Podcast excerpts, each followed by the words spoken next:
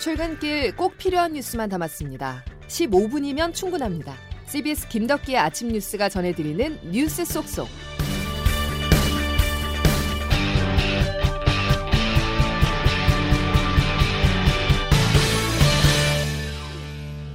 여러분 안녕하십니까. 시월 오일 김덕기 아침 뉴스입니다. 오늘은 코로나십구 소식으로 문을 열겠습니다. 열 하루 만에 신규 확진자가 이천 명 밑으로 내려왔습니다. 하지만 사흘 연휴와 맞물려 검사 건수가 대폭 줄면서 나타난 일시적 현상의 가능성이 큽니다. 방역당국은 가을 단풍철과 한글날 연휴가 계속 이어져 긴장을 늦출 수 없다고 말했는데요. 그러면서 이번 달은 급박하게 돌아갈 거라고 말했습니다. 정은경 질병관리청장입니다. 아마 굉장히 시월 달이 그 급박한 그런 진행이 될 것 같습니다. 이 차 접종도 마무리해야 되고 또 임신부 청소년 접종도 시작해야 되고 또 위드 코로나에 대한 로드맵 마련, 그걸 실행할 수 있는 준비가 같이 진행이 돼야 됩니다. 부스터샷과 함께 임신부 대상 접종이 권고되면서 안전성에 대한 고민이 깊어지고 있습니다. 맞아도 괜찮을까 하는 의문에 대한 정부의 입장, 조태임 기자가 정리했습니다. 오늘 만 십육 세에서 십칠 세를 시작으로 소아청소년에 대한 코로나십구 백신 사전 예약이 시작됩니다. 방역당국과 전문가들은 특히 당뇨나 비만 등의 내분비계 질환, 심혈관, 만성호흡기 질환 등이 있을 경우 코로나십구에 감염됐을 때 중증으로 진행되거나 사망의 위험이 크기 때문에 꼭 맞을 것을 권고합니다. 임신부에 대한 사전 예약은 팔일 금요일부터 시작해 십팔일부터 접종이 시작됩니다. 임신부는 감염 고위험군으로 코로나십구에 감염될 경우 위중증률이 가임기 비임신 여성보다 여섯 배 높은 것으로 분석됐습니다.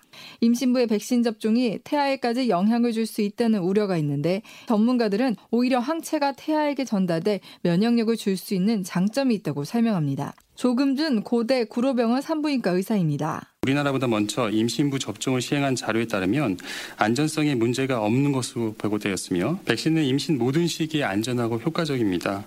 오늘부터는 접종 완료 뒤 육 개월이 지난 육십 세 이상 고령층에 대한 부스터샷, 삼 차 추가 접종 사전 예약도 시작됩니다.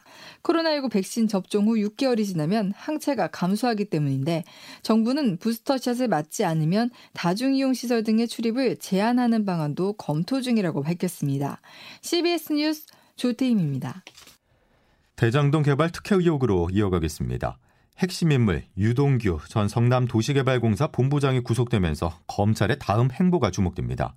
유 전 본부장이 성남도시개발공사 소속이었음에도 민간 업자들에게 막대한 이익이 돌아가도록 설계해 공공 부분에 손해를 끼쳤다는 혐의인데요. 이 부분에서 드는 궁금증이 하나 있습니다.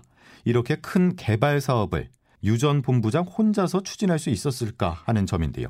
결국 검찰 수사도 윗선 개입 여부로 향할 전망입니다. 검찰의 수사 진행 상황, 김재환 기자가 보도합니다.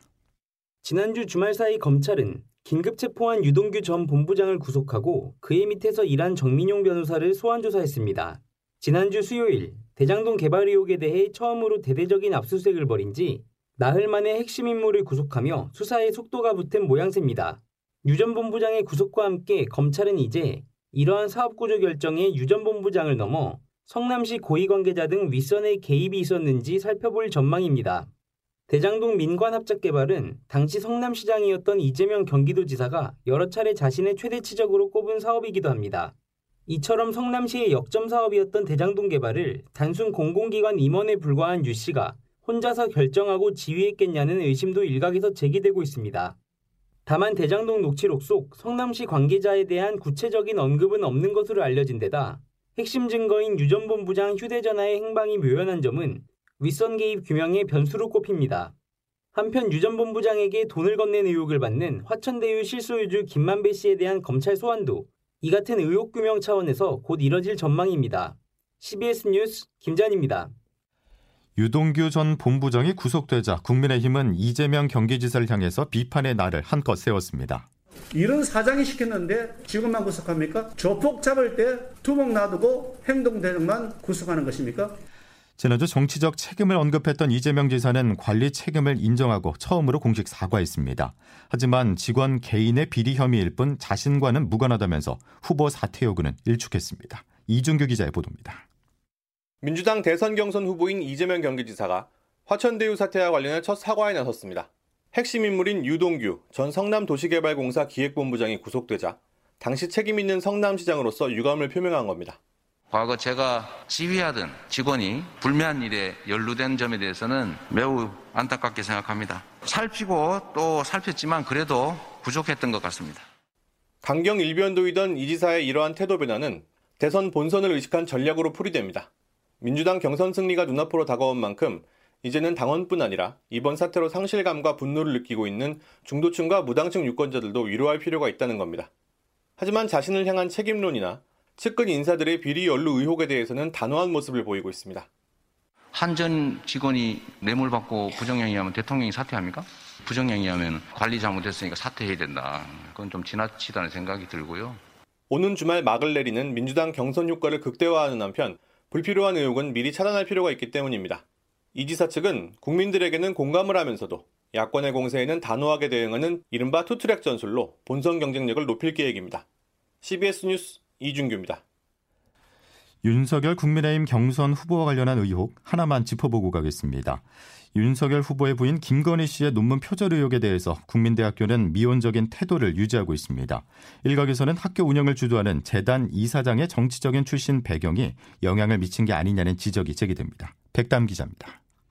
국민대 연구윤리위원회가 김건희 씨 논문 부정 논란에 대해 조사하지 않겠다는 결정을 내린 이후 학교 측은 지금까지도 어떠한 입장도 내놓지 않고 있어 논란은 지속되고 있습니다.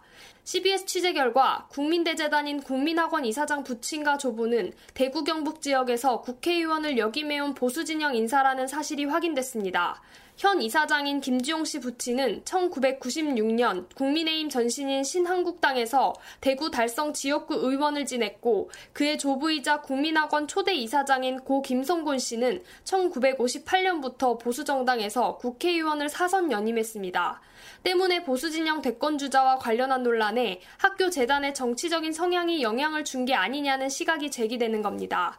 국민대 내 학교 공식기구에서는 김건희 씨 논문 조사와 관련해 의견을 수렴하는 것조차 쉽지 않은 상황입니다. 교수의 A 교수입니다. 네, 적극적으로 의견을 개진하신 분도 계시고 아닌 분도 계신데 한편 국민대는 오는 팔일까지 김건희 씨 논문에 대한 조치 계획을 보내라는 교육부 통보에 따라 이번 주 내로 관련 계획을 발표할 예정입니다. 씨비에스 뉴스 백담입니다. 이른바 대장동 의혹으로 더불어민주당 대선 경선 후보인 이재명 경기도지사의 지지도가 하락한 대신 국민의힘 윤석열 전 검찰총장에 대한 지지가 소폭 상승했습니다. 한국사회여론조사연구소가 티비에스 의뢰로 지난 일일부터 이일까지 전국 성인 천육 명을 상대로 조사한 결과 이 지사는 이십팔 점 삼 퍼센트, 윤 전 총장은 이십팔 퍼센트로 초접전을 기록했습니다. 더 자세한 사항은 중앙선거여론조사심의위원회 홈페이지를 참조하면 됩니다. 최근 갑질 논란에 휩싸인 카카오와 네이버, 쿠팡 등 온라인 플랫폼 기업 대표들이 오늘 국회 국정감사에 대거 출석합니다. 김범수 카카오 의장과 강한승 쿠팡 대표는 오늘 공정위 국감의 증인으로 출석할 예정인데 불공정행위, 수수료 과대 책정 문제 등에 대한 질의가 집중될 것으로 보입니다. 또 구글 코리아와 애플 코리아 대표를 상대로는 인앱 결제 방지법을 준수하라는 압박이 예상됩니다. 아침에 페이스북이나 인스타그램을 확인하면서 출근하는 분들 많으실 겁니다. 오늘은 다른 방법을 찾으셔야 할 것 같은데요. 우리 시간으로 오늘 오전 열두시 오십분부터 접속이 되지 않고 있습니다. 접속 장애 원인은 아직까지 알 수 없지만 페이스북 고위직들이 돈벌이를 위해서 유해 정보 유통을 알고도 방치했다는 내부 폭로가 나온 직후 발생했습니다. 워싱턴에서 권민철 특파원입니다. 지금 이곳 시간 월요일 저녁입니다. 정오 무렵부터 중단된 페이스북이 지금도 마비 상태입니다. 자매 서비스인 인스타그램, 왓츠앱도 마찬가지입니다. 소셜미디어가 기술적인 문제로 몇 분씩 멈춘 일은 간간히 있어 왔습니다. 그러나 이렇게 여섯 시간 이상 먹통된 일은 전례 없는 일입니다. 웹페이지까지 다운 상태라 페이스북은 이용자들에게 고지할 수도 없었습니다. 그래서 경쟁사인 트위터에다가 이 사실을 알려야 했습니다. 충격이고 굴욕입니다. 최근 미국 언론엔 페이스북 일탈이 주요 뉴스입니다. 내부자 고발 때문입니다. 전직 서비스 매니저는 페이스북이 증오, 폭력, 가짜뉴스 글이 도배되도록 알고리즘을 바꿨다고 주장했습니다. 더 많은 돈을 벌기 위해서라는 겁니다. 어제도 미국 씨비에스에 나와 이렇게 폭로했습니다. 페이스북은 알게 됐습니다. 알고리즘을 안전하게 바꾸면 이용자들이 페이스북을 덜 찾게 되고 광고를 덜 보게 되고 그러면 매출이 줄어든다는 것을요. 폭로 이후 미국인들의 분노가 더 높아진 가운데 오늘 페이스북 먹통 사태가 빚어진 겁니다. 이딴 충격파에 페이스북 주가는 오늘 하루만 사 점 팔구 퍼센트 곤두박질 쳤습니다. 내부 고발자는 수천 페이지의 내부 자료도 공개했습니다. 내일은 상원에 출석합니다. 워싱턴에서 씨비에스 뉴스 권민철입니다. 소득 있는 곳에 세금 있다라는 말 들어보셨을 겁니다. 그런데 이 말이 적용되지 않는 인물들이 있습니다. 전 세계 유력 정치인과 억만장자들인데요. 국제 탐사보도 언론인 협회가 부자와 권력자들의 탈세를 추적해 보도했습니다. 이 중에는 토니 블레어 전 영국 총리를 비롯해서 이수만 에스엠엔터테인먼트 총괄 프로듀서가 포함됐습니다. 장성주 기자가 보도합니다. 국제탐사보도 언론인협회가 전 세계 열네 개 기업에서 입수해 천이백만 개의 문건을 분석한 판도라 문건이 공개됐습니다. 영국령 버진 아일랜드나 스위스, 싱가포르, 홍콩 등 조세 회피처에 페이퍼 컴퍼니를 세우고 탈세를 했다는 의혹이 주요 내용입니다.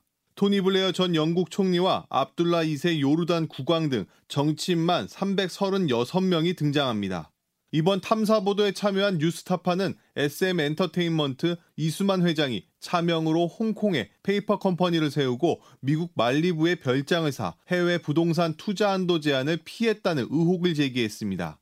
이에 대해 이 회장 측은 아버지가 홍콩 법인을 설립했고 이미 검찰 등의 조사를 통해 문제가 없다는 게 밝혀졌다면서 법적 대응을 예고했습니다. 씨비에스 뉴스 장성주입니다. 김덕현 아침 뉴스 여러분 함께하고 계십니다. 이제 기상청 연결해서 오늘 날씨 알아보겠습니다. 이수경 기상 리포터? 네, 기상청입니다. 예. 오늘도 집을 나설 때 우산이 필요할까요? 네, 그렇습니다. 오늘도 비 소식이 있어서 야외 활동에 참고를 하셔야겠는데요. 현재는 비가 소강 상태를 보이는 곳이 많고 강원도 고성 지역으로만 호우주의보가 내려져 있는 상태입니다. 일부 중북 북부 지방의 경우는 내일까지 백 밀리미터 이상의 많은 비가 예상되면서 각별히 주의를 하셔야겠는데요. 오늘 경기 북부와 강원도 북부를 중심으로 비가 내리겠습니다. 낮에는 그 밖에 수도권과 강원도, 밤에는 경북 북부 동해안으로 비가 확대될 것으로 보이는데요. 지역에 따라 소강 상태를 보이는 곳이 있겠고 남부 지방은 오늘도 주로 맑은 날씨가 이어질 것으로 예상됩니다. 한편 내일도 곳곳으로 비 소식이 있는 가운데 내일까지 예상되는 비의 양을 보면 경기 북동부와 강원 중북부에 이십에서 백 밀리미터, 그 밖에 중부지방과 경상도 일부 지역은 오에서 사십 밀리미터 정도의 강우량이 예상됩니다. 현재 아침 기온 어제보다 높아서 서울은 이십삼 도 안팎인데요. 중부지방은 오늘 낮 기온 이십오 도 안팎에 머물겠고 남부지방은 늦더위가 나타나면서 오늘도 이십팔, 구도 선까지 오르겠습니다. 오늘 서울과 춘천의 낮 기온은 이십오 도가 예상됩니다. 날씨였습니다. 일상 회복의 출발을 알리는 중요한 시월이 시작했습니다. 위드 코로나를 위해서 오늘부터 소아 청소년의 일 차 접종 그리고 또 육십 대 이상 백신 완료자의 추가 접종 이른바 부스터샷이 사전 예약이 시작됩니다. 여러분 잘 참고하셔서 예약을 하시면 되겠습니다. 자, 화요일 김덕현 아침 뉴스 여기까지입니다. 내일 다시 뵙겠습니다. 고맙습니다.